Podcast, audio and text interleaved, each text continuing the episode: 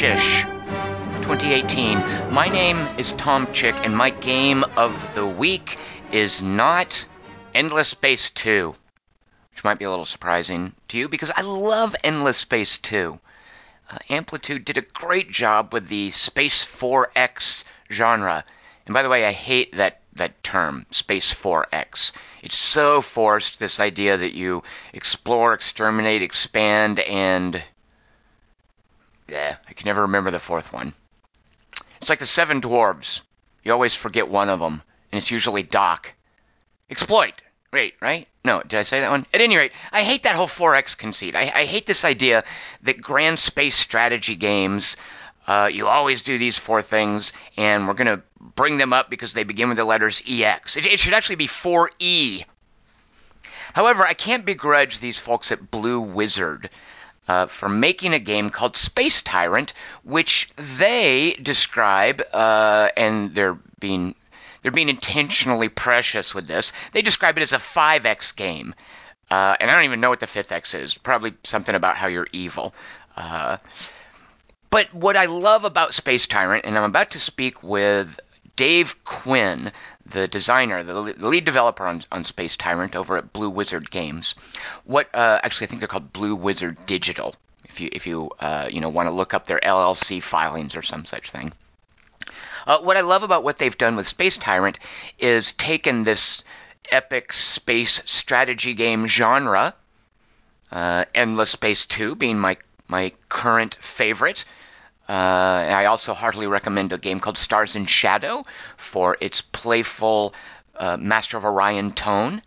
Uh, there is an unsung work of genius. I don't want to use that word too lightly, but a fantastic space epic strategy game called Star Ruler 2 that uh, I, why aren't more people aware of that or playing that? It's a, it's a great piece of work. Specifically, you know, you play Stellaris and you complain about, at least I do, about the lack of diplomatic interaction that you can have with the other uh, races because Paradox has done a great job with that over the years with EU and Crusader Kings and Victoria uh, in terms of letting you interact with the different countries and having diplomats you send around and a resource that you spend. Uh, at any rate, Star Ruler 2 uh, is, I, I, will use the word genius there, it has an ingenious system for uh, diplomacy, for how you interact with the other races other than blowing up their ships. So, but I'm here to talk to you today about Space Tyrant, which takes this 4X genre that normally involves sitting down at your computer for uh, I don't know how long it takes you guys, but I could probably play an RPG in the time it takes me to play a space epic strategy game. You know, I could probably get through Persona 5 not really. But I do sit down. When I sit down to play one of these, I'm thinking, yeah, this is like going to be 10 hours if I'm going to see it through. Uh, and what Space Tyrant does is it it's like, no, nah, you know what? You don't need 10 hours to get through this sort of gameplay. You don't need 10 hours to enjoy expanding an epic space empire and fighting other people and researching tech and all that. Do it in uh, one hour, two hours and they are enormously successful at it. Uh, Space Tyrant 2 is a, does a great job streamlining this usually expansive genre. Uh, it's super playful. The folks at, at, Blue Wizard Limited, some of them come from PopCap, uh, and their previous game is Slayaway Camp, which is also a super playful game, but very much a puzzle game. Uh, if you're into that sort of thing, I think you would enjoy Slayaway Camp, which has a really cute uh, slasher movie theme. You know, it's occurring to me now, Blue Wizard is really enamored of uh, evil and villains. Because in Slayaway Camp, you play basically Jason Voorhees. I think they even got the Friday the 13th licensing. Uh, you play a, a, a, killer in a slasher movie, and you have to figure out how best to kill people without the cops finding you and all that stuff. And they're little kind of tile puzzles. It's cute stuff. Uh, and now Space Tyrant is about being an evil overlord. I don't know what their deal is over there at Blue Wizard, but they like their villainy. So uh, rather than listening to me jaw about Space Tyrant, let's talk to Dave Quinn. I'm going to ask him some stuff about what they've done, why they've done it. Uh, we're going to get into a little bit of nuts and bolts that might be over your head or might be confusing or make no sense if you haven't played Space Tyrant. Uh, but I do recommend uh, addressing that. Space Tyrant is a great piece of work, and let's go talk to Dave Quinn about it.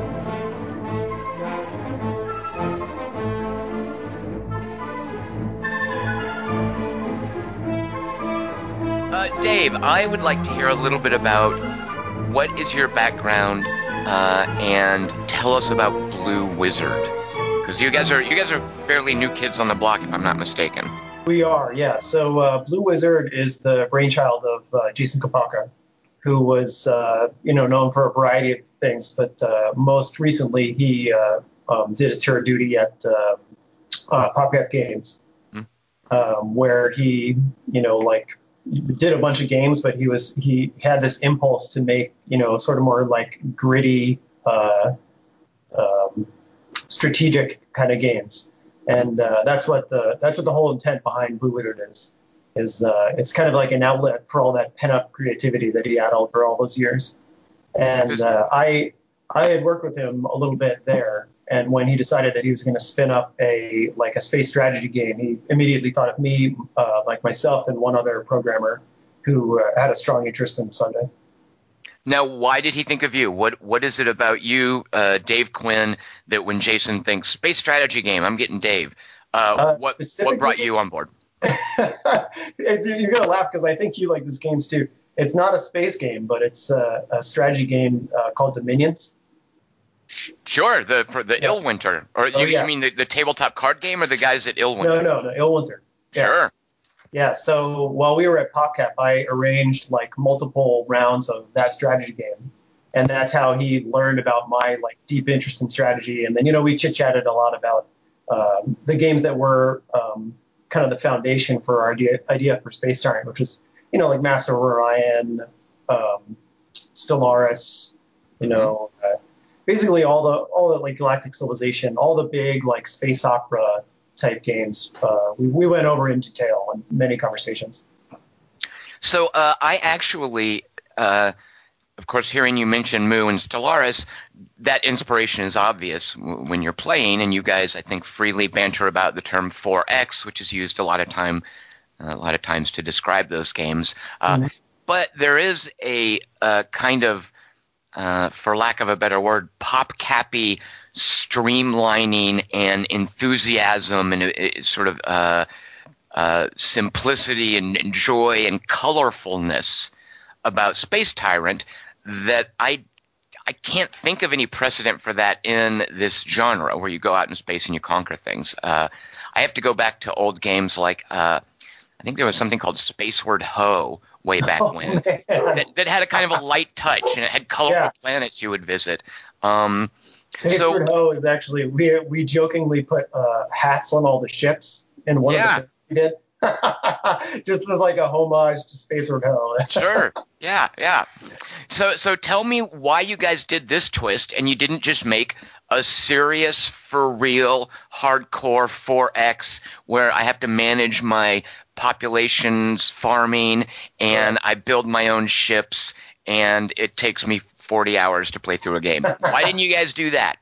Yeah, it's a, it's a great question, Tom. I, you know, when we started this project, that actually was the goal. Uh-huh. We, we came together, we said, okay, you know, the, the Moose series died out, but it has such a strong, you know, grip on all of us that we want to just kind of continue that legacy of like the grand space opera sort of thing. And, you know, in, in truth, we probably spent about, I don't know, three to four months prototyping uh, of a game in that fashion, right? In that style, like a grand space strategy game, you know, where all these planets and all these nations and ships and all, you're moving your population from here to there and all that kind of stuff. And you know, once we got to the you know the three month or so mark, you know, we experimented with a bunch of things, but we all had this collective moment where we looked at each other and said, you know what, this, you know, this isn't the game I want to play anymore. I, you know, Master Orion 2 was amazing and beautiful for the time that I played it. But nowadays, if I was playing it again, I actually don't think I would want to do it. I want I want an experience that fits my life. You know, where you know you get home from work You know, you've got plenty, all these things to do. You don't have time to sit down and spend 40 hours to know whether you've won or lost. You know, and the, and the game might even be half over. Uh, you know, you, what we wanted is a like a, a discrete experience. You know, you could sit down, you could say, all right, I'm, I want to play a strategy game. I've got an hour to do it.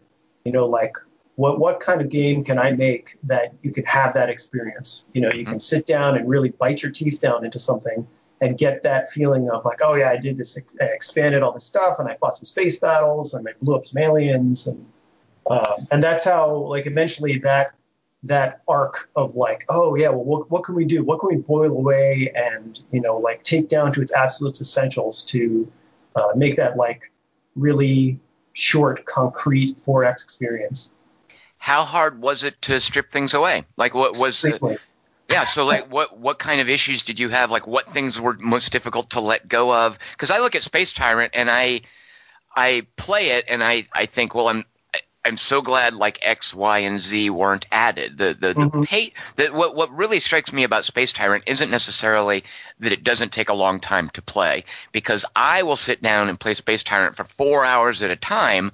Uh, hey, that's awesome. Be, it, because it, it's so compelling and because everything happens, it's so well paced. There's always a new thing happening or a new thing to discover, or I'm constantly being rewarded or given a little micro challenge. Uh, it pulls you forward very well. So when I play, I never get the sense of, well, I, I miss colony management, or oh, I wish I could tell my ships who to, to shoot at. Uh, so it, it seems to me what's left uh, I can't imagine anything being added. So, what was hard to strip away to make it as streamlined as it is? Yeah, I'm glad you appreciate the streamlining. It was very difficult to do, and it's and that was very much a, a, a factor of the, you know, our PopCap training. You know, when we were training, and all the games we made in PopCap were extremely streamlined, like boiled down to their absolute, you know, like most core features. Mm-hmm. And uh, and that's what we, we tried to bring into this game. And the things that were really, really hard to streamline was probably the biggest one was uh, ground combat, like capturing planets. it's a because, D6. How hard can that be, Dave? well, the thing is, we ended up with a D6. Right. We started off with this whole thing where you've got troops and troop transports and getting them to the to the place, and then oh, what are the bonuses they have? And do you have tanks or do you have jets or and how many satellites are there? Wow. I, I tell you, I mean, we went through cautiously probably 20 iterations of different mechanics just for that one feature, just for the one thing of how do you capture a planet. Now, oh, I'm not I'm not surprised to hear that because that is such a pitfall for a lot of space-based games is oh god i have to load my marines onto a transport mm-hmm. now i have to fly the transport you know i've got my badass fleet and it's right. here at the planet and now oh god i have to wait for the the space army to catch up um, so that's almost never well done uh, so that I, that's just a delight to me that I just get a real quick, exuberant D6 roll and I'm done. You know, maybe yeah. I have to wait and do it again next turn, but just that simple gratification of am I going to get a one or a six or something in between? Or, you know, am I playing the bug race and I get a zero? Uh, like you guys, j- just that D6 right there, was it the aha eureka moment or did even that require some iteration? Did you, were you tempted to make it more complex? Uh, yes. So when we got down to the D6, the D6 was the was the final iteration on a long line of extremely contentious, uh, you know, back and forth over that one thing. And then when we got to the the die roll, it was kind of an aha moment because we said, "Oh, look, you know, it's it it it very concisely describes what's happening. You know, it's just who who's winning." And then also you've got the drama, the, the built-in drama of rolling dice, which we've had for we know works for years, right? You know, every, every any tabletop game you play, you roll the dice. There's always that like heightened moment of tension. You know, just like you're saying, you know, is it going to be one? Is it going to be six? Am I going to be able to get this planet this turn, or is it going to derail my whole offensive? Mm-hmm. Um, yeah, so it really it really was an aha moment, and we actually did. There was there was still a little bit of uh, of arguing once we were on it. Like when we originally did the dice, the dice did not have set faces. So it wasn't like a regular D6. It was it was just a cube, and then we would assign faces to it based on you know like some you know sort of esoteric factors from the game, and that was a way for us to kind of like play with the odds. You know, Right. like we could make we could make one nation a little more powerful, one nation a little less. And during early access, that that got panned because people were people flipped out. They saw the cube, and they were like, "No, the cube has six faces. It has to have six. You know, you people are the devil." Now, so we we quickly sort of had to backpedal from that one and just make them regular dice. right, Uh, right. But I, I would have liked to have it been a little bit more complex, like a couple of bit, a couple more factors. Every now and then, I'll be uh, attacking a planet, and I'll have a barracks and maybe mercenaries, and maybe I've got actually two fleets in this turn that just happen to be there. So the planet has a defense of two, and I'm rolling four dice.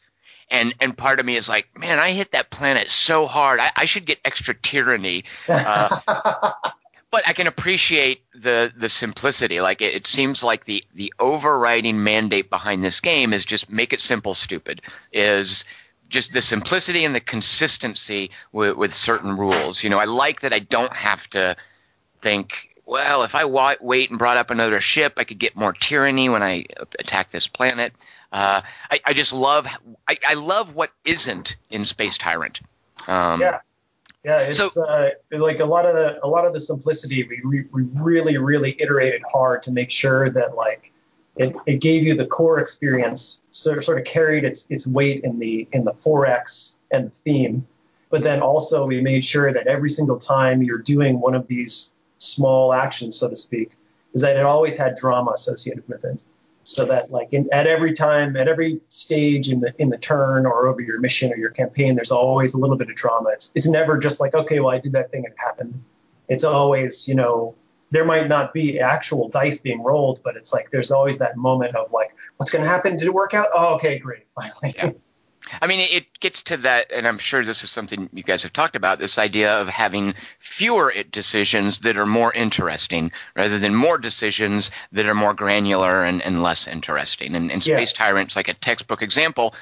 You don't make that many decisions, but the ones you do make, because you don't make that many, are dramatic and they're important and they matter. Every decision is something important. Every action you take is going to have an important effect. You're never just adding okay, here's one more colonist on this planet, and in 10 turns, you know, it'll pay off and give me food. Uh, it just seems like everything has some sort of immediate feedback or effect. yeah, absolutely, absolutely. So here's where I can completely see the way that you guys could have gone differently. Uh, you have, and I, I, I can imagine some people might say it's kind of the heart of the game, but you have full blown tactical combat. Each ship can have special abilities. The Yeah. leader has a special ability. The ships are upgradable. Uh, there's even, and I, I have some questions about this later. There's something going on with, or maybe there isn't, with positioning. Uh, I know, for instance, the bugs have abilities that'll reinforce the front line. So in that regard, there's Mhm. a positioning. So there, there's this is full blown tactical combat, and it's over in a matter of seconds. How Right. on earth? What magic dust made that happen? it, it's actually it wasn't magic dust. It was it was blood. Lots and lots of blood. Wait a minute! You sacrificed people? And arguments that we had of like, oh no, it's not fun enough, and it's, Ah. getting bored, and try it Uh-huh. again, do it a different way. It's no good.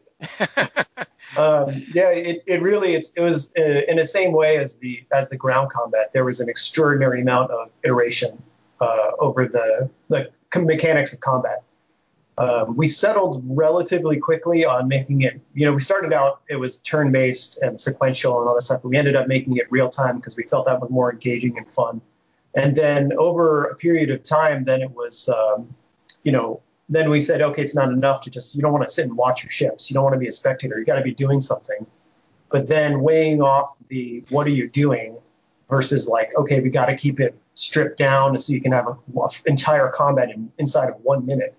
Mhm. You know, that, that, the, the play between those two um, ends of the spectrum, I guess, is what, uh, what guided us. You know, we were trying to deliver, again, that it's that thing of delivering like concrete, uh, simple actions that have really nice chunky effects that you as a player can appreciate in a short period of time.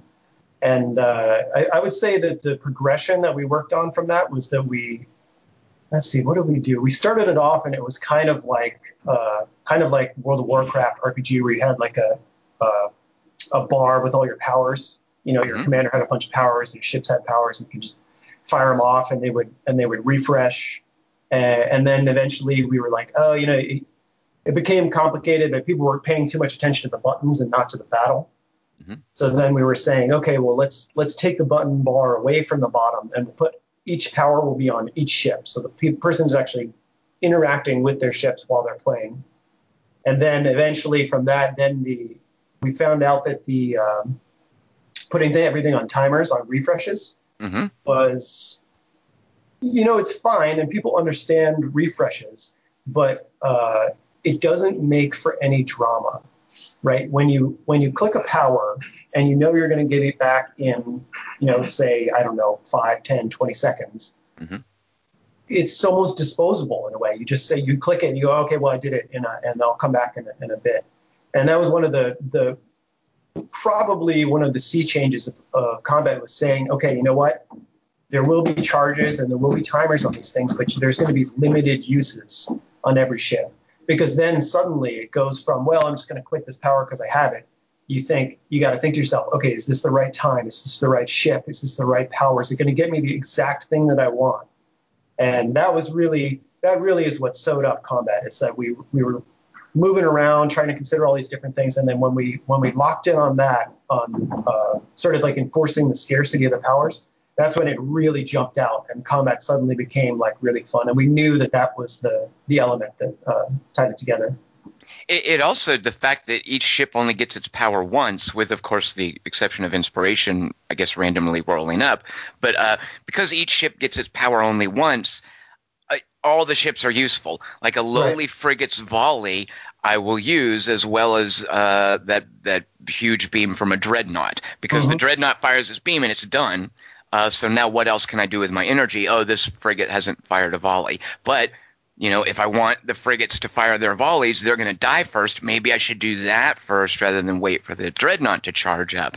Um, so I, yeah, the, the fact that everybody can only use a power once uh, makes all of them useful. I love that about them. It's never yeah. that frigates are just things to fill in the slots there. They always uh, have their, their powers.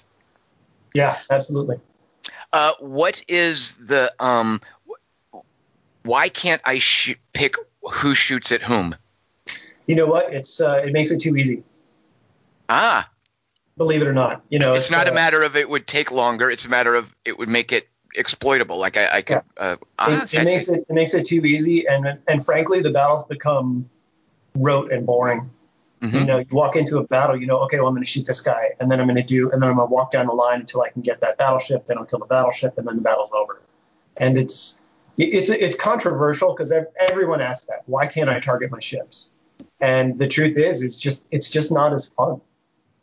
Yeah, yeah. That like after after going back and forth on it a bunch of times, that that was the the answer was that you know we realized that we were going to upset people by not allowing them to directly target but the the gain of uh, of like drama and interest in combat was far worth uh, what we lost. Uh, have you seen Behemoth's recent release, Pit People? I haven't. No. Because they do they do the same thing, and I, I, I suspect part of the decision the decision is the same reasons you guys did it. Is it's a little tactical XCOM type uh, tactics game, and mm-hmm. you can't choose who your guys attack. You just choose where they stand, and then they decide randomly, you know, which guy are they going to attack. And I wonder if it is partly because it would be then too easy to gang up on one unit and you would beat the AI that way. But there's yeah. also a little bit of thrill.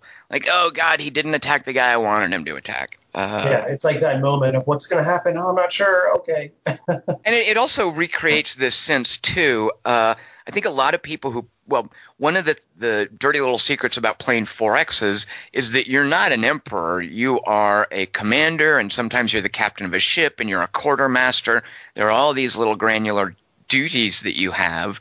And by me not picking who shoots whom, I, I still get this sense that I'm a, a space tyrant, an emperor, and I don't have control over what my captains are doing. I can put them in battle, and I can authorize them to use their beams and stuff, but I'm not entirely sure – who they're going to fight and whether or not they're going to leave that one dreadnought alone or just all gang up on a frigate. Uh, so yeah, that that that lower scale workload, I'm happy to relinquish. Yeah, yeah it's uh, it's definitely something that uh, is pervasive throughout Space Tyrant. It's kind of like you're exactly what you're saying. You know, in most 4X games, you're you're down in the minutia of everything, and then in Space Tyrant, you're definitely operating at a much higher level.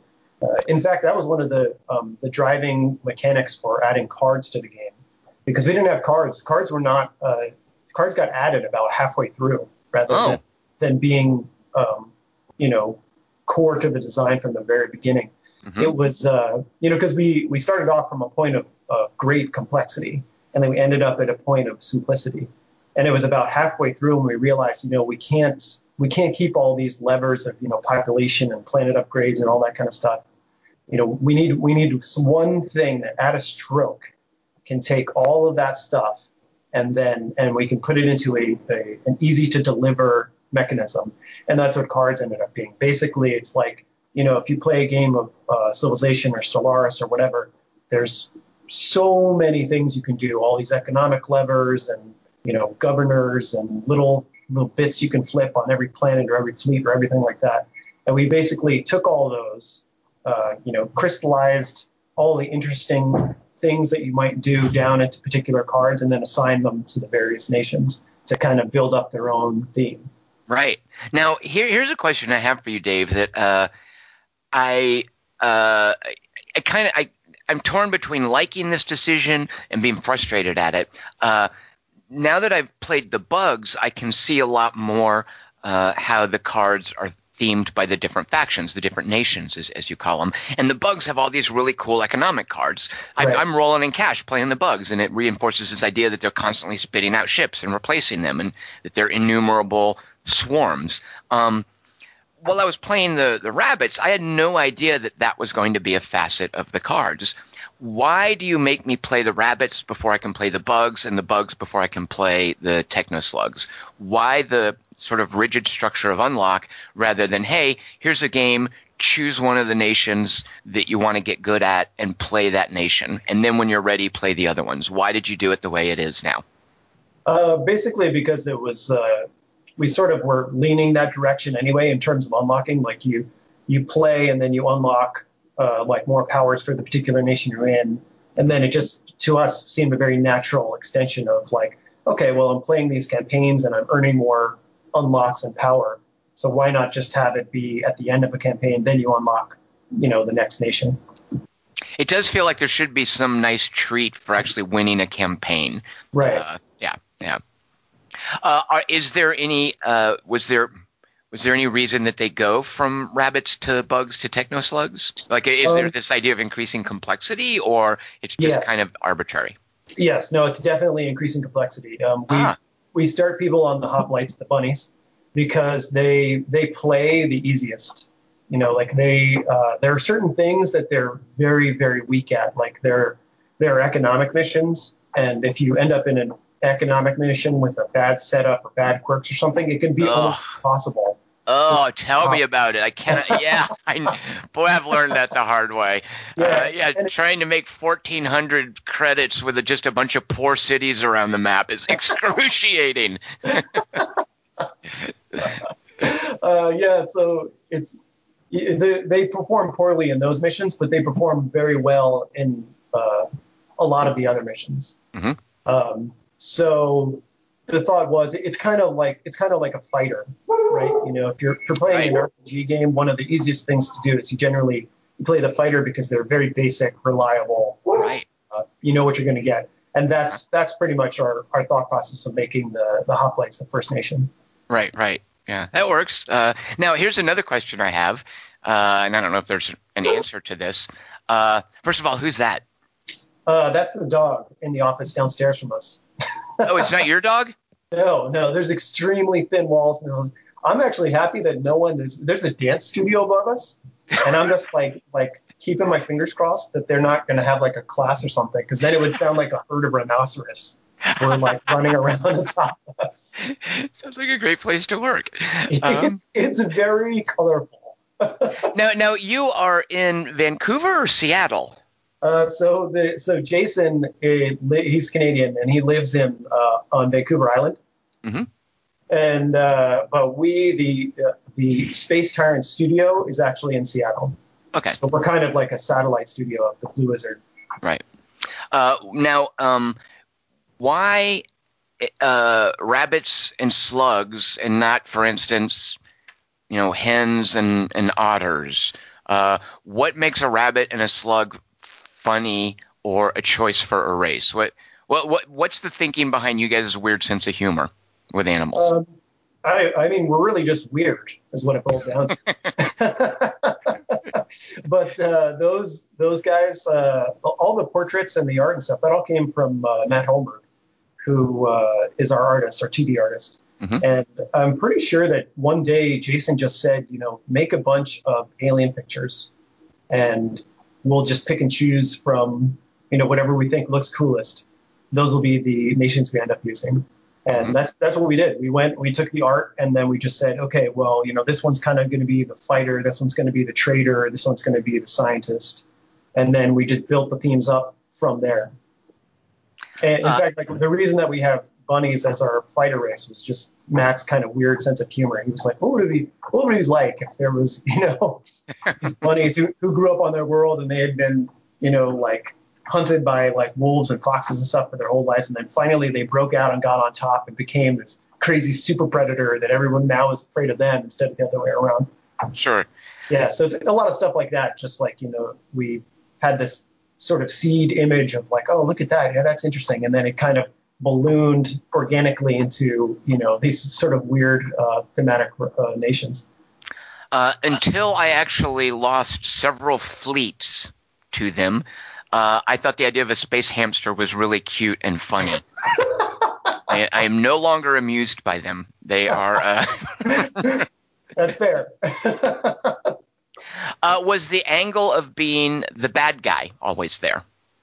Um, that wasn't at the very start, but when we decided to switch over to a more streamlined version, then yeah, it was, and that's that was primarily Jason, and it's uh, you know, he, I think Jason spent so long making kind of like family friendly sort of uh, games at PopCap that he really wanted to take a direct step away from that.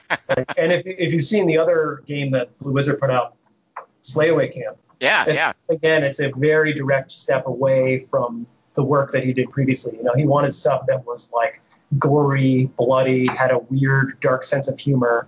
And you know, he's got the freedom uh, to do that now, and he's got people like us who have also weird sense of humor that are happy to do it. with with Slayaway Camp and certainly with Space Tyrants, there's this very uh, lovable, cuddly, evil, gore, dark element to it. Like it's Right. it's just so cute that you can't very well fault it for for being grim. Uh, yeah. yeah.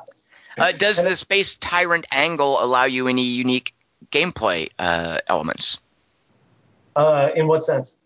Well, is there anything that would not work with the current design if I were just a, a non-evil uh, space leader? Hmm. No, I don't think so. I think it would be. I mean, it, yeah. I mean, if you if you reskinned it and just put like different words on stuff, um, you know, for like different, particularly you can call it like instead of a press, you could call it like you know investment or something like that. Um, or, and you know, you could reword the events to you know instead of like slaughtering the population of the entire planet, you could be giving them roses or whatever. Um, Well, okay, that's fair because that what I wanted to say is I always feel when I'm playing a game and I'm given those two options to either do the good thing or the bad thing, I'm always worried I'm going to miss out if I don't do the good thing. That Mm. later on the, there's going to be a person that comes back from that quest and they're going to say, "Ah, you you you know, you kicked my puppy instead of petting it, so I'm now not giving you these gems, these jewels. I'm going to keep them." Uh, because Space, space Tyrant well, yeah, exactly. Like I don't have this sense that you guys are going to hold me to any space karma here. Like I don't have the sense that I, I, I feel perfectly fine obliterating a population when I could just enslave them. Like Yeah. I, I have no compunction because of the theming about making what I think are the bad choices on uh, on a playthrough. Yeah, Uh, and and you're right. That is a that is a semantic thing. It is a wording thing. But I think that that's something that being a space tyrant affords me, allows me. Yeah. And we also we, we we went through a lot of effort, particularly when writing um, all the events and stuff, to always make the options very like very tongue in cheek and very glib, so that you know if you if you do you know like there's there's one which which always gets me every time where there's like a burning a burning slum. and you and you have an option to like help them out or to like watch it and then if you're like really really bad you can play the violin while it's burning. But it's just it's stuff like that you know where it's like you're okay you obviously you understand that this is a, completely horrible thing that you're doing but you know it's delivered in such a way that it's like okay well you, you can tell okay this is a game it's a joke you know don't don't worry about it. You can bomb those guys if you really want to. It's it's all good. Now, now, when you play long enough, you will of course start to see repeat events. But yes. you guys, uh, this idea of the little slider, which kind of feels like a die roll or a wheel spinning, uh, yeah. repeat events will reveal non-repeat outcomes. Yes. Um, was that a eureka moment? Because I think that's a huge part. When I when I conquer a planet, if I were to to have an event come up and I knew the events the way I do now, I'm I'm not seeing a lot of them that I haven't seen before, but I am seeing results I haven't seen. Uh, and if it didn't have that system, I would sort of be groaning and rolling my eyes every time an event came up. Yeah, uh, yeah. Like in uh, like FTL, for example, they had a lot of events, but the event outcomes were all known. Right. Um, okay. So yeah, this one we we did that. Uh, it was this. It was a similar kind of thing. Like we we they had static results, and that was we realized quickly. Okay, well this is boring. You know, like I I, I know this event comes up. I'm going to pick this option. End of story. Hmm. And then we added in, okay, yeah, well now they're they're chance-based results, so you probably get that outcome, but you might not. You might screw it up, and then you know something bad happens.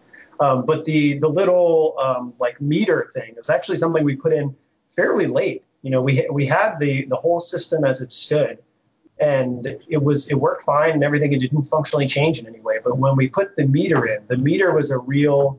It was carrying forward that sense of uh, that sort of like design mentality we had of like every moment needs to have drama.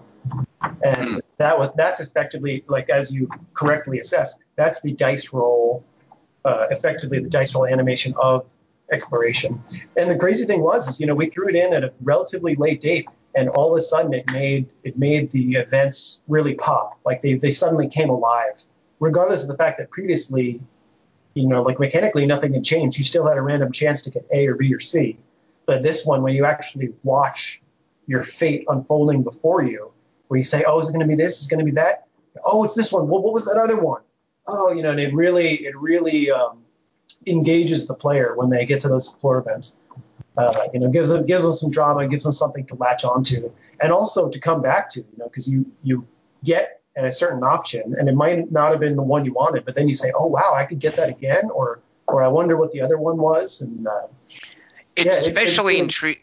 Oh, go ahead. Sorry. No, it, just it really that really got people engaged with uh, the exploration. And it's especially intriguing when I notice on that bar of different outcomes that one of them is particularly small, and I'm thinking, okay, right. that's got to be either really awesome or really bad.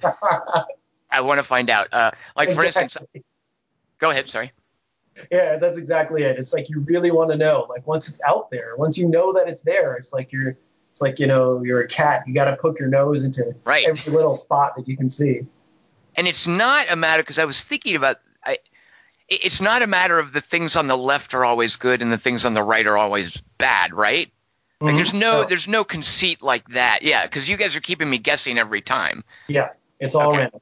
Yeah. Um, I am surprised that you guys got a good name for your game. Space games, uh, I didn't think it was possible that a space game would come out and I would feel like, yeah, this is the best available name for this game because all the names are taken. You know, I'm surprised you guys didn't have to go with something like uh, sidereal authoritarianism. You know, Space Tyrant was available. How hard was that to find, and how delighted were you that nobody had taken that? Uh, you know, it wasn't too hard to find, but it's funny. We actually we, we, we encountered exactly what you're talking about, where we went back and forth on names so many times, like so so many times.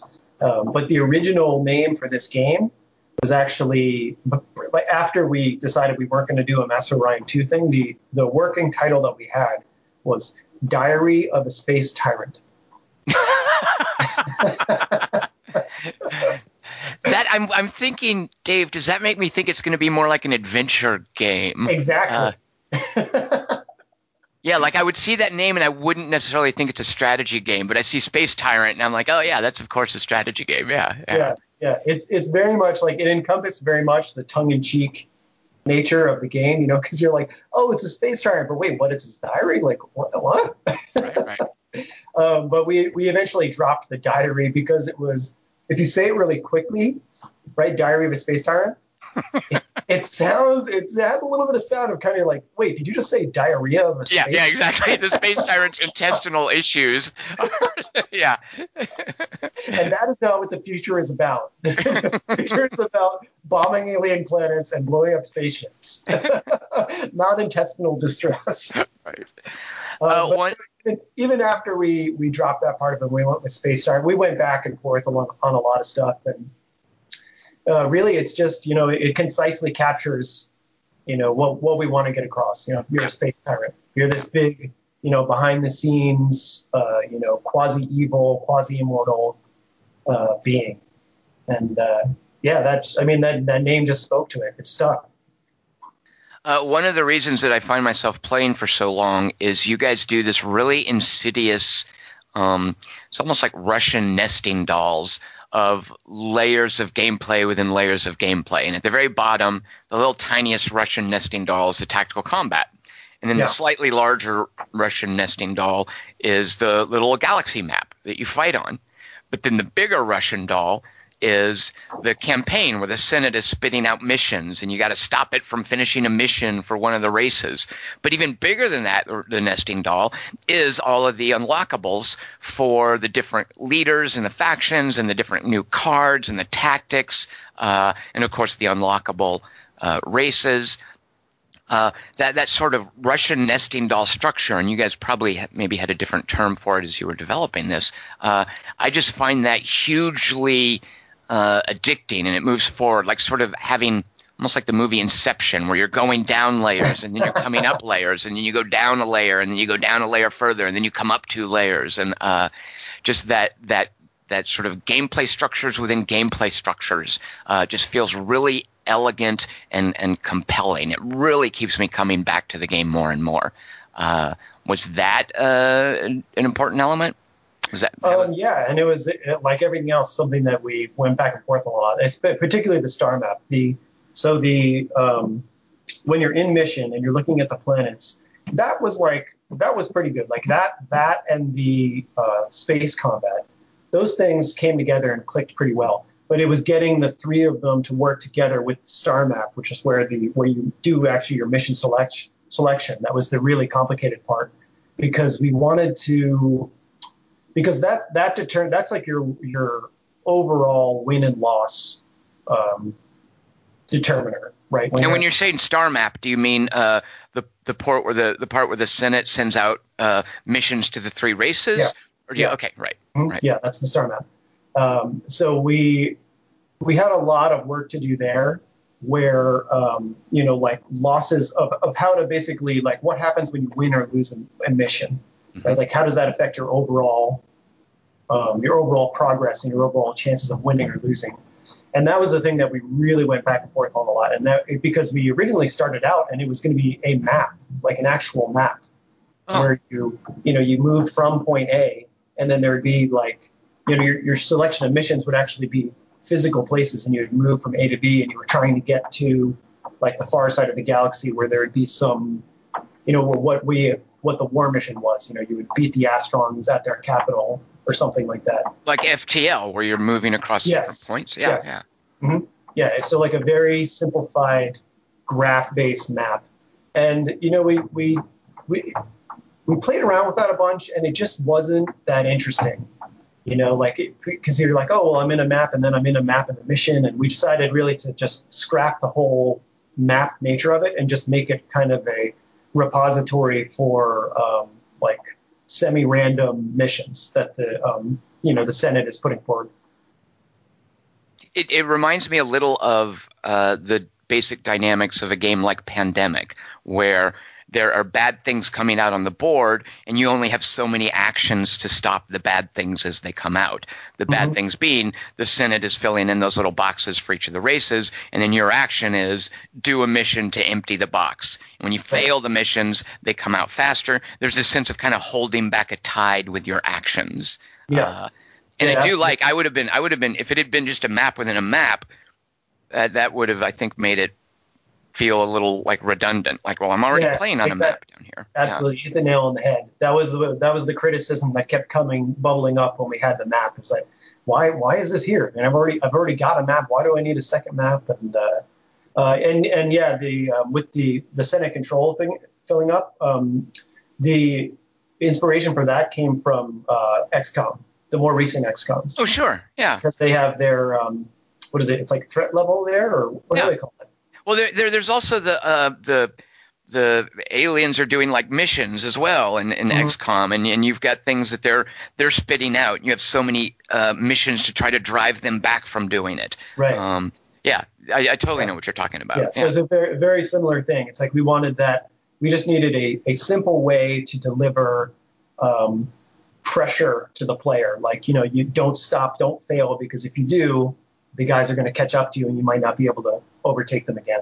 right, right. And then, uh, yeah, and then XCOM was just provided a very, very concrete example of, way to, of how to do that. Of like, yeah, okay, just, you know, just keep ticking up the pressure one more time and you can push them back, but you can't push them back forever. Now, I have some very specific uh, questions here that uh, might seem like super trivial, but they're the kinds of things that I wonder about when I, for the, for the most part, I am delighted with how well, uh, I, I would call it documented this game is in that I see gameplay systems, there's a tooltip or something that explains it. Uh, you guys have a very quick, very brief overview to teach the player how to play when they first boot up the game, but then you make all this information available as they're playing. So for the, for the most part, I'm 99% happy with all the information in there, but I have a question about the other 1% Yeah, what's the 1%? I'm curious now. All right. What is my deck composition for cards? Like, for instance, when I draw a card that I've unlocked at the beginning of a mission, I can either put it in my hand or put it back in the deck. Right. What is in that deck? How are there multiple copies of? I mean, there. How many copies of cards are there? Uh, Yeah, great- there's an invisible deck that if I was playing a tabletop game, I would want to know more about how big that deck is, is and what's in it. What's in that deck? Yeah, it's a good, it's a really great question because it's not, it doesn't operate on any known existing rules that I've seen in any other deck-based game. Um, what the way that it works is it's not it's not a physical deck of cards, right? There aren't like two copies of you know tachyon torpedoes in your hoplite deck. Mhm. All there is is there's a um, uh, there's basically a, a list of cards with their costs, and then that's the that that forms up the basis of the deck. And there's probably about uh, gosh, I can't remember off the top of my head. I think there's something like 25 or 30 cards in a in a base deck, and then I think there's probably some like 15 or 20 unlocks. And the unlocks can be of two types. They're either of a type like a if they're a tiered version of a card, they'll replace the old version. Hmm. And if they're their own unique card, then they just get added to the deck. Um, so, uh, like if you were to have a completely unlocked deck, it might be something like 45 cards or 45 card definitions. So that's what that's like. That's what determines the uh, cards that you have available, right? It'll be your base deck plus your unlocks, Right. and then they'll all be organized based on the amount of uh, crystal that it takes to cast them. And then the way that they get dealt, which is the really interesting part, right? And in a normal deck, you would have, uh, you know, like more copies of lower level cards, and then you know fewer high level ones. But uh, in Space Tyrant, what it actually does is it sort of like semi intelligently deals you cards that are at your crystal level. Okay. So if you have two crystals, for example, the game is going to be more inclined to deal you a two crystal card than it is to give you a one or a three. Um, and it's it's it sounds also like this isn't so much a deck as a list of possible draws. yes, Okay. yeah. Yeah, we call it a deck basically just as a convenience, so that people can understand, like, oh, there's a pool of cards somewhere, and I'm getting them from the Right. deck. Right. Um, yeah, so primarily that's that's what it is. The, the difference between Space Tyrants decks and dealing is is pretty much that it tries to give you um, higher as high cost card as it thinks you're able to play. Right. Okay, that makes sense. Um, but it but it does cause some problems. I mean, one of the uh, one of the mission goals is uh, like the, one of the crystal mission goals is like play five cards in one turn. Right. I need that one. I need a bunch of ones before I exactly, can do that. Yeah. If you if you have like five or six or seven crystal, the game is going to want to give you the power. Oh. it's, it's like, oh, we've got all these cards, so I'm going to give you this really cool mind control card and whatever, and you're cursing at it. On the other hand, like, God, just give me the freaking one cost, you know, plus ten gold card. What the heck is wrong with you? I have lost missions because of that. Yeah, I definitely. I'm just like, just give me an orbital bombardment or something that only costs one, and I'm getting. I didn't. Okay, yeah. yeah, so that's that's the only time. Most of the time, it's always playing to your favor. Right. But in that one situation, it doesn't. And it, but the, the thing is, there we it's it's actually okay because there's there's other ways to game the system to get those one car, cost cards. And if we if we gave away too many one cost cards, that goal would just be a joke. Sure, right. And I've definitely been in situations where I've got you know 12 crystals to spend, and so it would be trivially easy whatever five cards I have. Mm-hmm. It's just there were times I was like, okay, I will win the game this turn if I draw a one crystal card uh, and then I did. yeah. Um, did you make does, sure to uh, Did you make sure to oppress when you were in those situations? Oppressing like at a at a crystal world to draw a card. Yeah. You mean? Mm-hmm. I yeah. think probably that was what I was doing. Yeah. Okay. Uh, okay. Uh, yeah. Just making sure. I, I love the dynamics of uh, oppression, by the way. Like that 5% chance, yeah, I'll always do that. Once it's 25%, I'm like, well, do I really need this? Yeah. Uh, I, I, I just, I love that. And, you know, Dave, that might also not. Know, you just have to call it something else. I was going to say that also might not work without the evil theme. There's this idea of of pushing your tyranny. You know, how far do you want to push it before the people rebel? Mm-hmm. Uh, and it's like it's like in in civilization there was a tech called uh, I think when you get bronze tech you can uh, you get slavery quote unquote which is just a way of of dissolving a population point to get production out of it. Oh, uh, and I, I, would never like I, I feel like that's playing the evil faction. I would never use the little slavery tech in civilization, no matter how effective it is. But I have no problem in Space Tyrant using this little op- oppression risk reward calculation. That that also feels like something uniquely tyrannical. Yeah, uh, definitely. You're right, and I and I had been thinking previously about you know you could call oppress something else but you're right. The the rebellion aspect of it wouldn't translate at all. Right. Right. It definitely it, yeah. It relies on the on the evilness. And and that's also uh, just the variety of planets. I mean, there aren't. I wouldn't know how many, but but I love how each planet uh, has different kinds of things and different kinds of improvements. Uh, that that's kind of an issue in a lot of 4X games is they want you to care about the difference between like a desert world and an arid world and a steppe world. And uh, and generally it comes down to okay am i going to get plus one gold or plus two gold from this? Uh, i just love how important different worlds are for different kinds of things in space tyrant. Uh, mm, absolutely. yeah. i mean we we were extremely serious about about each world being unique. Like we started out and it was like oh you know well it kind of kind of like that, you know, well, an arid world would be good for science, but bad for, you know, production or something like that. And then we said, you know what, screw it. You know, we're going to make one, each world is going to do one thing.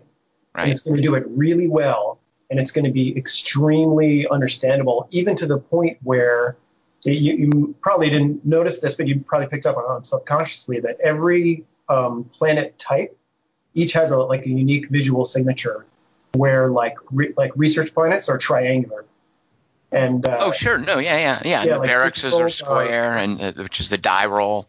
Um, yeah, and it's yeah. it's just like that. We we drove the uniqueness all the way down to even the the silhouette of the planet, so that like even if it was just black on white, you'd be able to say, okay, that one does research, that one does, you know, um, uh, you know, barracks, or that one right, right. Money, sure, yeah, yeah, that one, yeah.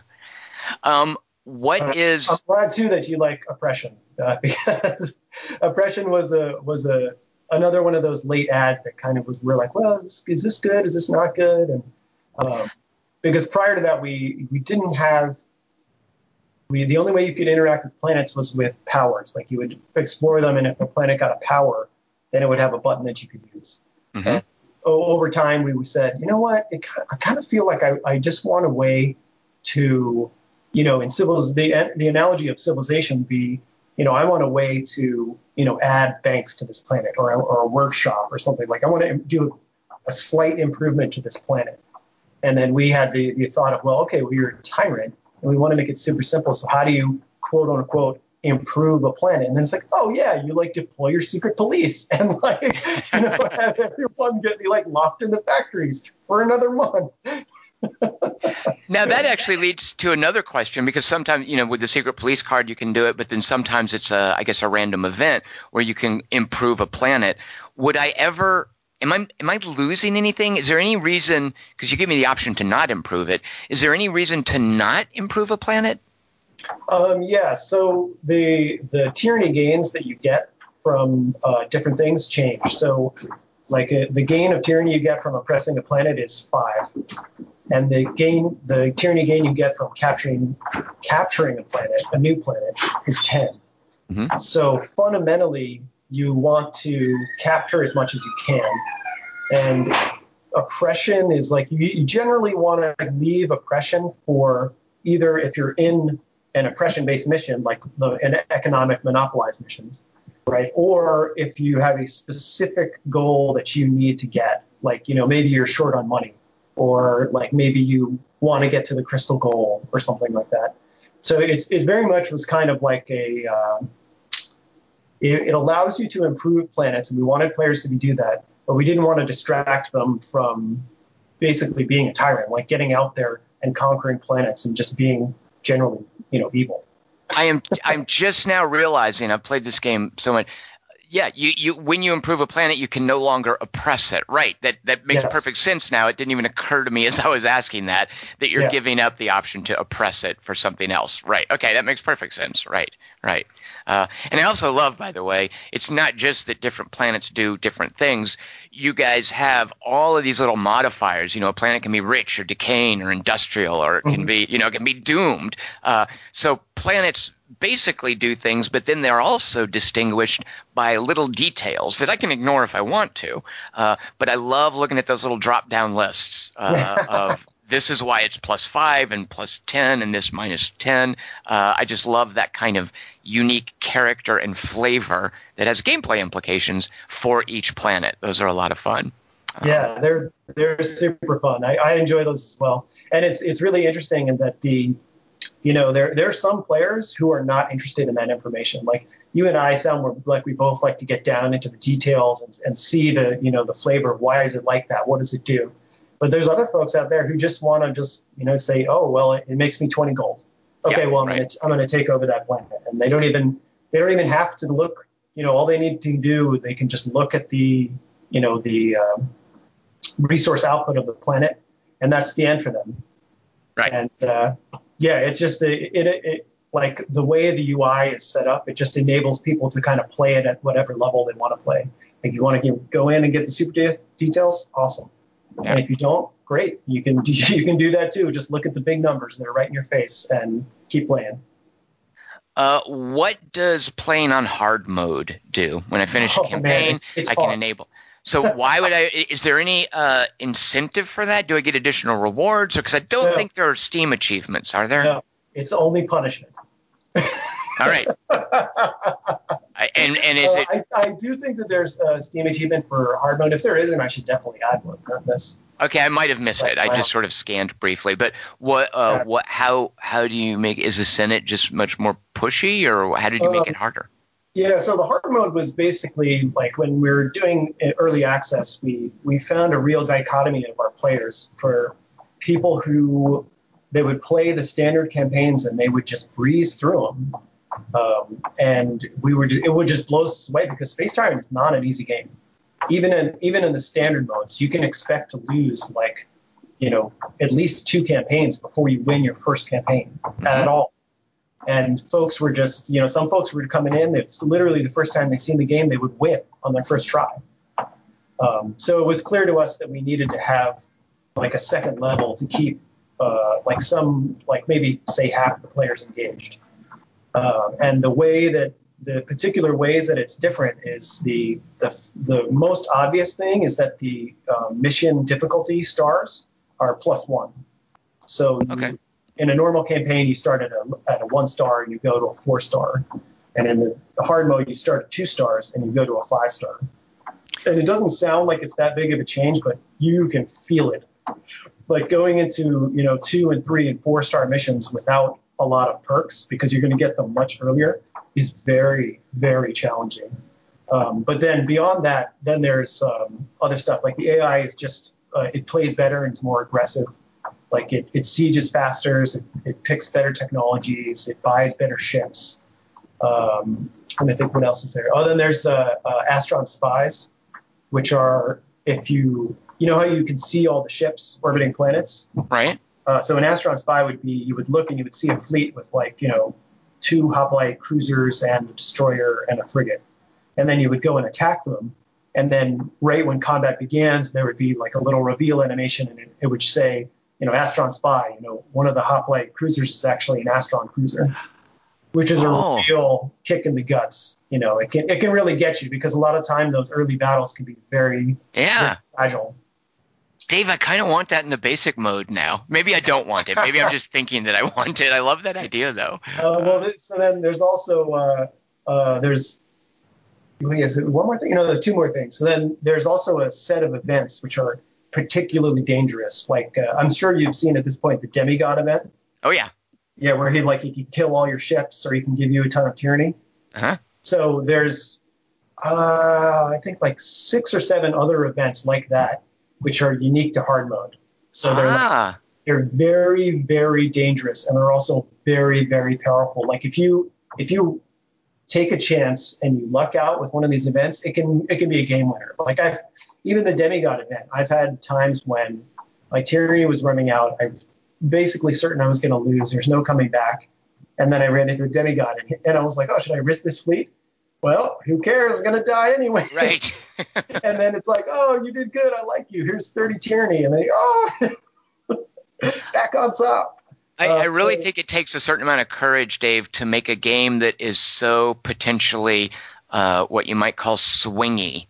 yes. Uh, and, and yeah, I, I do like that a lot about Space Tyrant. Uh, what's the what's the other thing that hard mode does? Uh, and then the last thing about hard mode is that disasters can happen at any time, and they're much more frequent. It's like you should effectively count on getting a disaster at some point in any mission, rather than uh, in the standard campaign. I think it's only um, maybe three stars and four stars that you can dis- get disasters. Ah, I assumed disasters were like a game clock. Like if I took too long, but it's a, it's a matter of something like a it's a it's a random chance that it'll happen based on the difficulty of the mission.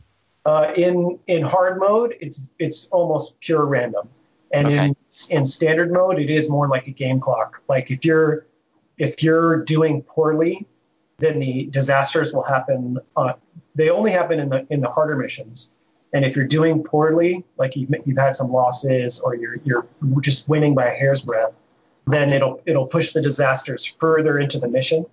Mhm. And if you're doing at it, and conversely, if you're playing well, it'll actually pu- push the disasters earlier to give you more of a challenge. Okay, Um, sure. And yeah, and, and they're they are partially a clock, um, but they weren't specifically designed for that. They were they were designed for um, to compensate for the fact that Space Tyrant is a very much favors being an aggressive player. Yeah. So if you're being an aggressive player, you're getting out there and taking colonies. Pretty much like if you're if you really stay at it and you're having success, you're going to win. And you get to a point where you can kind of tell you're like, well, you know, five turns from now, there might be some setbacks, but I'm going to win. And disasters were uh, basically our our feature that hedges against that, where you know you're you're at a point of sort of like incipient incipient conquest of that sector, and then now we're saying, okay, well, hold on a sec, you know, it's not quite over yet. You know, you got one more curve to deal with here.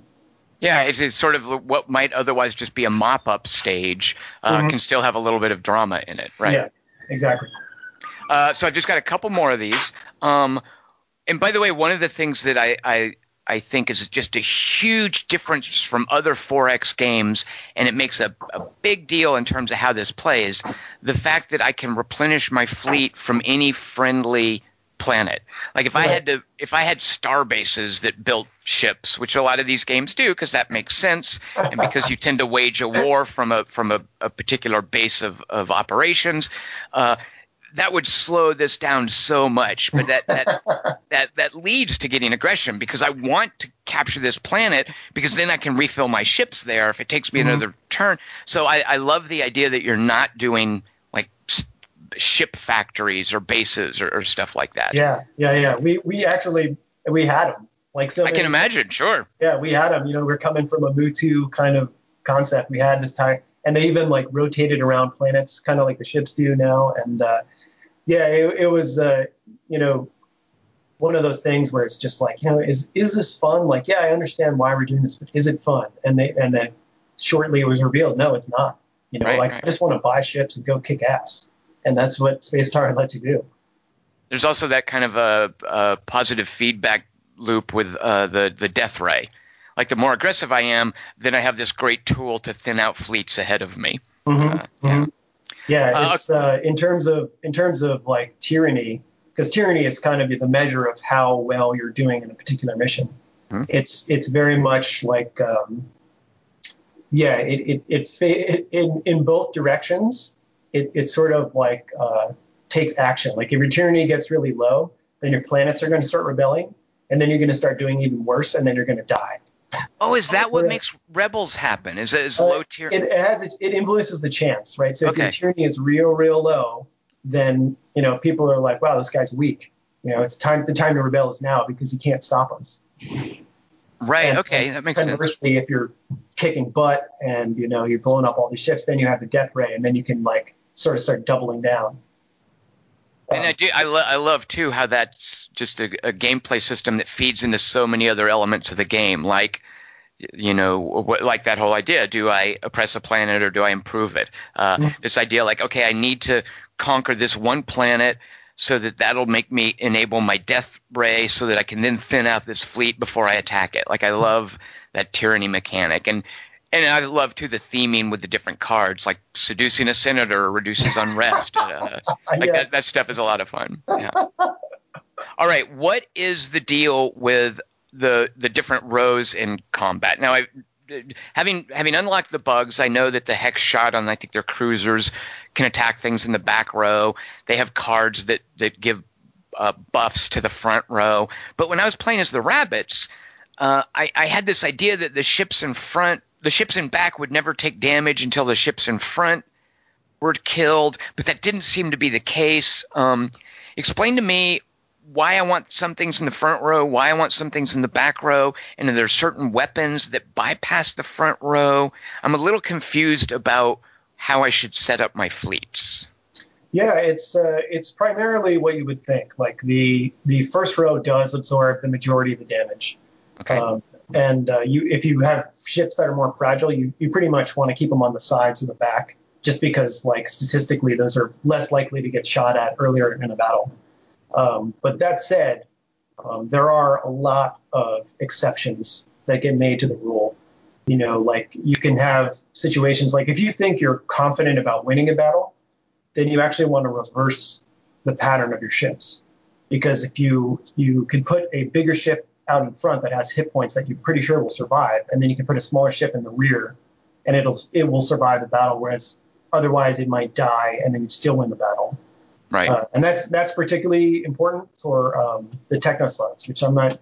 They're the um, the last nation that you unlock, and they ah. are very much all about uh, like shields, like really expensive ships and shields. So for them to lose a ship is a is a really big deal. Okay.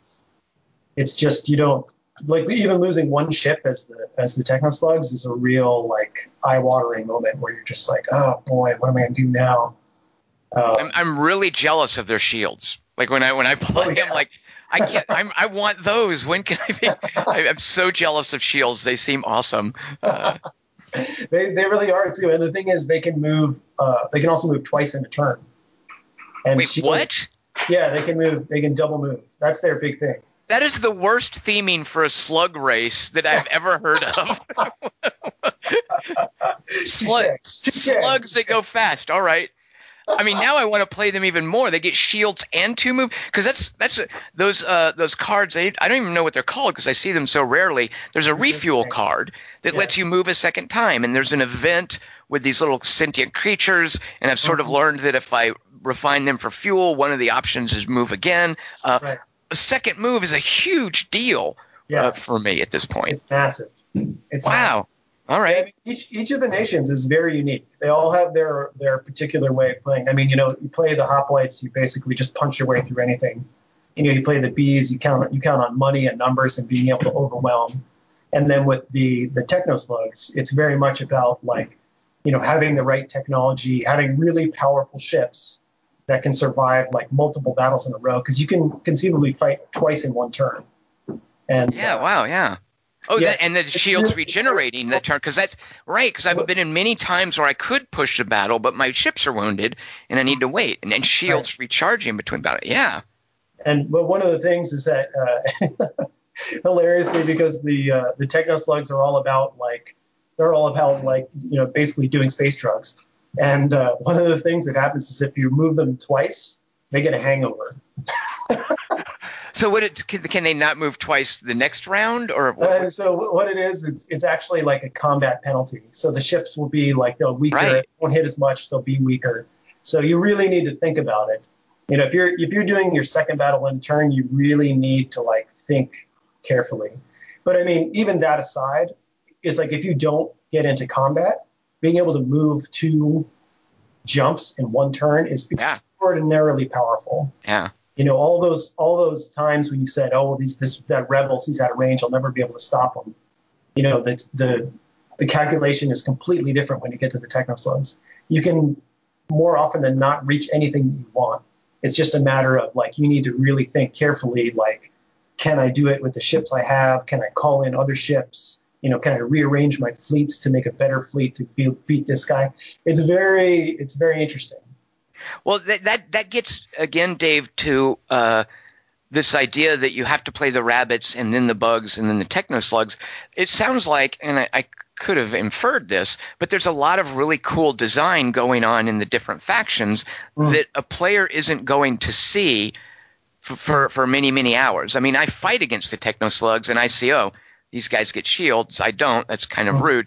But but uh, like, there's some really cool design and I guess in a way, I love that this is something waiting for me. Like this is a little present or something I can unlock. But in another way, I feel like you've done this really cool design stuff that somebody's not going to appreciate if they don't beat the the first faction with the with the hoplites. yeah Um, that's true it's a good point Like you're playing your cards kind of close to the vest in a way. And I guess you know, I respect that as someone who wants meaningful unlocks, but I just wonder are there people who play the rabbits and they're like, yeah, it's always going to be this way. Um, Yeah, So- it's true. It's true. I mean, honestly, like we we wouldn't really hurt any of the mechanical components of the game to just reveal all the all the nations from day one. Uh, and in fact, there was actually in like right before we went from EA into uh, live, Mhm. uh, there was actually a bug where people who had just bought the early access version were they would go into their first mission and, and actually after the tutorial every nation would be unlocked and they thought that was how it was right. um, but yeah, like it, it, you're right. We we are hiding content, and uh, yeah, there's there's not a particular reason why we couldn't. Well, here's an option. Uh, for four ninety nine, allow players to buy uh, the unlock for each race. Yeah. Uh, yeah, actually, you get, you buy like the deluxe version of the game and it has all of them unlocked already. yeah, best value is uh, you know eighteen ninety nine. Unlock both of the additional races. Sure, yeah. if you guys were Electronic Arts, that's what you'd be doing. Uh, all right, here's another uh, little tiny finicky question. Sometimes, and I don't know, I, I seem to think this is only on the conquest missions with the the control cores. Uh, I'll see a little triangular icon over a fleet with an exclamation point. What is, Yeah. what is that? Uh, this that means that the, the fleet is aggravated and going to move. You primarily Oh. see that you see that with um, space monsters because space monsters will usually be very static and they just hang out around their planet. But when you spend a turn next to them, then they get that aggravated icon. Oh, And it's, it's the same thing with um, uh, the Senate fleets. Although in in those in the in the capture and hold missions, it's less interesting because almost every fleet will move. They'll all be dynamic in that one. That's in, why I uh. Right, right. Yeah, but in like a, a standard uh, Senate mission, then you can have there's a variety of fleets that happen. Like you could have a, a fleet which is defensive that just sits there, or it could be a militia, and militias do move, or it could be like a hunter fleet, and hunter fleets, in addition to moving, they also chase your fleets down. So there's a couple of different modes, and uh, yeah, you'll see. So that that's what that means. Is that And is that completely consistent? Like if I'm parked next to a planet with three fleets and none of them has that exclamation point, does that mean they won't move on me? uh, yes, and then if they do, and you're surprised by it, then it's a bug. That makes a lot. Okay, that's going to make my life a lot easier because there are times where I'm like, I'm, I don't want to go near that planet because I'm afraid it's going to, they're going to move towards me. That that helps a lot. Okay, that is good Yeah. to know.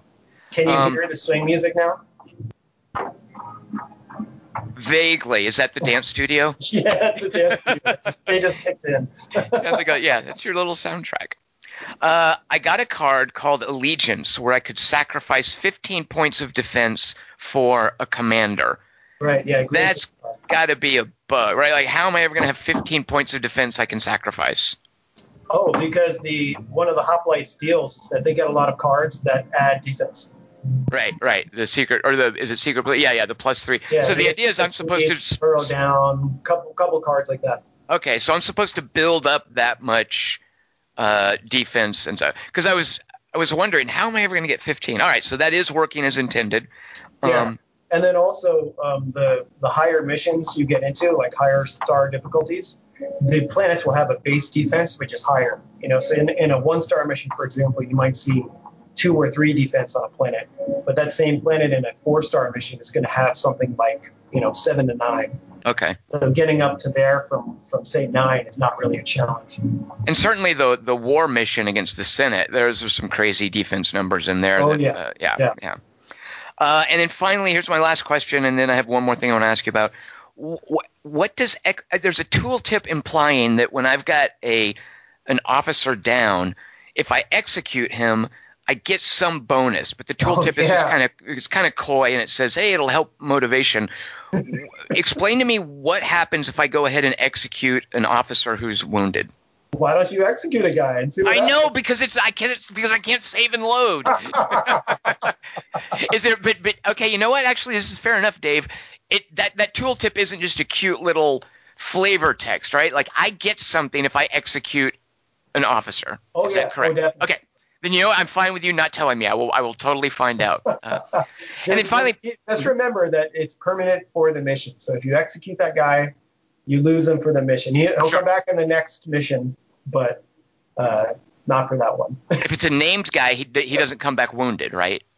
Uh, no, no, no. Okay, good. Yeah, it's just for that mission.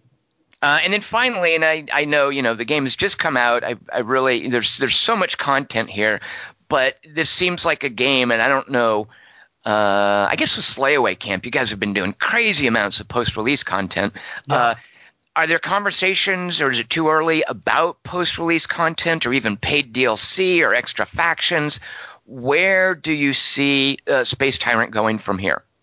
Yeah, I mean, there's like there we actually have an entire nation that's just sitting around, like ready to be. Well, it's not ready to be used, but I mean, it's like it, it's ready to be developed into a playable nation. Like it's got a whole, you know, it's got all the ships, you know, all the you know powers and weapons and all that kind of stuff. Um, so like that's that's primarily one of the things that we're looking forward to uh, to add. It's going to be like a lot of content ads, and then uh, one thing that I've always wanted to do was uh, like barbarians. You know how like Civ has barbarians. I wanted to do something like that, Right? kind of where you know like one planet would like have this kind of barbarian thing, but then more than that, it would be like almost like a plague that starts to take over the galaxy. And it I'm would thinking be of like the the Reavers and Firefly or something. Yes, yes, precisely so. Yeah, hmm it would be something where like you could ignore it at your own peril, or you could divert resources to try and take it that would be better used trying to take over the galaxy.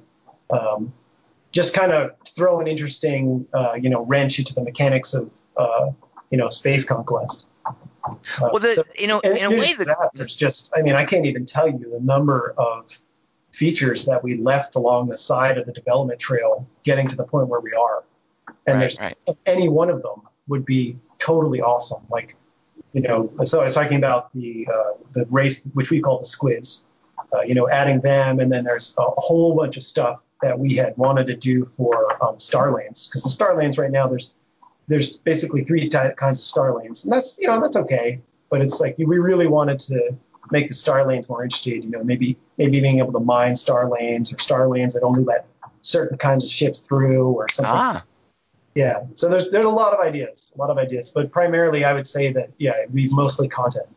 sure. Great. Good. Well, I look forward to that. So, well, Dave, I appreciate uh, you taking the time to talk to me today, and uh, I particularly appreciate you guys making Space Tyrant. This is right up my alley, and uh, I've really enjoyed it. You guys did a great job with it. Thanks, man. Really appreciate it. We uh, we poured our blood, sweat, and tears into it, and we definitely love it. So Uh, it's a really solid game. It certainly shows. Yeah.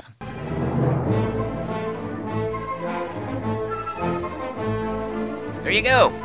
Space Tyrant, currently available on Steam. It's a $20 game. Uh, I don't think, if you're into strategy games, I think this is one you need to see. I don't think there's anything really that competes with it, at least in terms of offering this kind of streamlined, grand space strategy game. However, it does fit very much into a recent trend, which I really like, and that's taking these big, expansive strategy games and compressing them down. Uh, uh, Behemoth did this with Pit People, which is kind of a take on the the massive ongoing uh, tactical game like XCOM 2, where you do a whole campaign, you level up characters, or the ogre tactics genre. Uh, Pit People is that, uh, and very compressed. A lot of uh, the the detail that that bogs it down. Behemoth is just like, nah, we're going to get rid of that. Uh, of course, Into the Breach, the folks that made FTL, so of course Into the Breach is great. Uh, that's also uh, uh, man, what is that? It's a tactics game. You know, I don't know how you describe Into the Breach. We'll have more talk of this on later podcasts. But Space Tyrant fits very much in that trend with Pit People and Into the Breach of let's take great strategy gameplay, let's condense it into fewer, more interesting decisions, and therefore offer the experience with a lot less time and effort. So uh, thanks again to Dave Quinn. Uh, I will be back next week with Jason McMaster and Nick Diamond, uh, and you'll have some more babbling about what we're playing. Join us then. Cheers.